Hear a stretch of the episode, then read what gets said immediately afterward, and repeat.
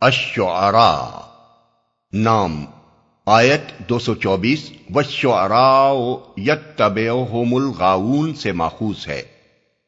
زمانہ نزول، مضمون اور انداز بیان سے محسوس ہوتا ہے اور روایات اس کی تائید کرتی ہیں کہ اس سورے کا زمانہ نزول مکے کا دور متوسط ہے۔ ابن عباس کا بیان ہے کہ پہلے سورہ توحہ نازل ہوئی، پھر واقعہ اور اس کے بعد اشعراء اور سورہ توحا کے متعلق یہ معلوم ہے کہ وہ حضرت عمر رضی اللہ عنہ کے قبول اسلام سے پہلے نازل ہو چکی تھی۔ موضوع اور مباحث۔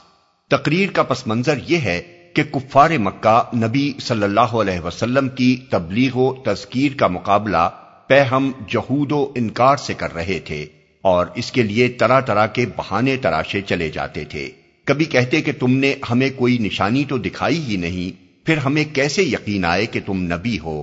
کبھی آپ کو شاعر اور کاہن قرار دے کر آپ کی تعلیم و تلقین کو باتوں میں اڑا دینے کی کوشش کرتے، اور کبھی یہ کہہ کر آپ کے مشن کا استخفاف کرتے کہ ان کے پیرو یا تو چند نادان نوجوان ہیں یا پھر ہمارے معاشرے کے ادنا طبقات کے لوگ۔ حالانکہ اگر اس تعلیم میں کوئی جان ہوتی تو اشراف قوم اور شیوخ اس کو قبول کرتے۔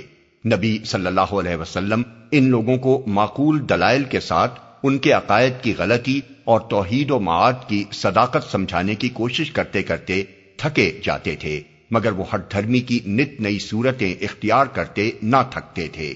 یہی چیز آ حضور کے لیے سوہانے روح بنی ہوئی تھی اور اس غم میں آپ کی جان گھلی جاتی تھی۔ ان حالات میں یہ صورت نازل ہوئی۔ کلام کا آغاز اس طرح ہوتا ہے کہ تم ان کے پیچھے اپنی جان کیوں کھلاتے ہو؟ ان کے ایمان نہ لانے کی وجہ یہ نہیں ہے کہ انہوں نے کوئی نشانی نہیں دیکھی ہے، بلکہ اس کی وجہ یہ ہے کہ یہ ہٹ دھرم ہے سمجھانے سے نہیں ماننا چاہتے۔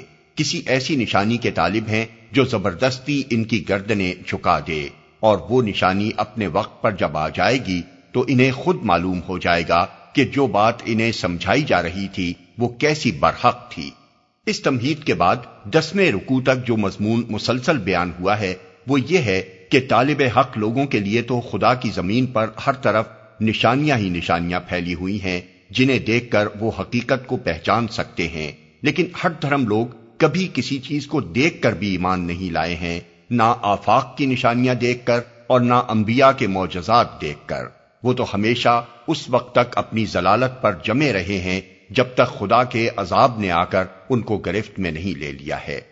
اسی مناسبت سے تاریخ کی سات قوموں کے حالات پیش کیے گئے ہیں، جنہوں نے اسی ہٹ دھرمی سے کام لیا تھا جس سے کفار مکہ لے رہے تھے اور اس تاریخی بیان کے ضمن میں چند باتیں ذہن نشین کرائی گئی ہیں۔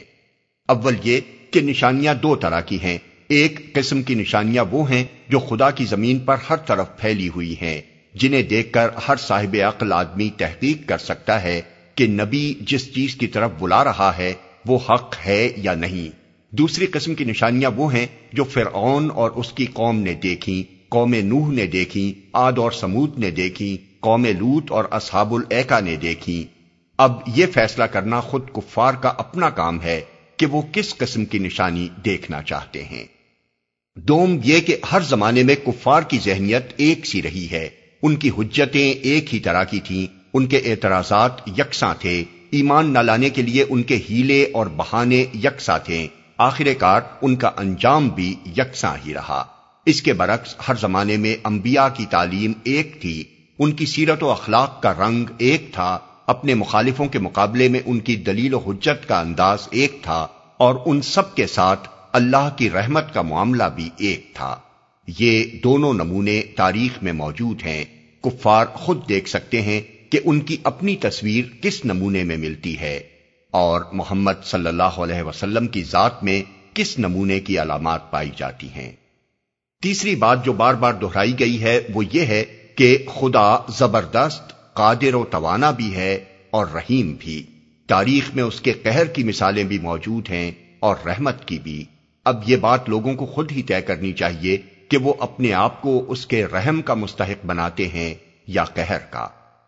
آخری رکو میں اس بحث کو سمیٹتے ہوئے کہا گیا ہے کہ تم لوگ اگر نشانیاں ہی دیکھنا چاہتے ہو، تو آخر وہ خوفناک نشانیاں دیکھنے پر کیوں اصرار کرتے ہو جو تباہ شدہ قوموں نے دیکھی ہیں؟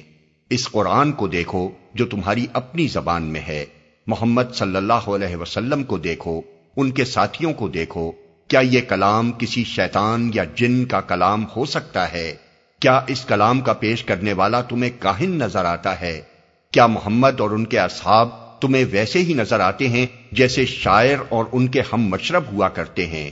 زدم زدہ کی بات دوسری ہے، مگر اپنے دلوں کو ٹٹول کر دیکھو، وہ کیا شہادت دیتے ہیں؟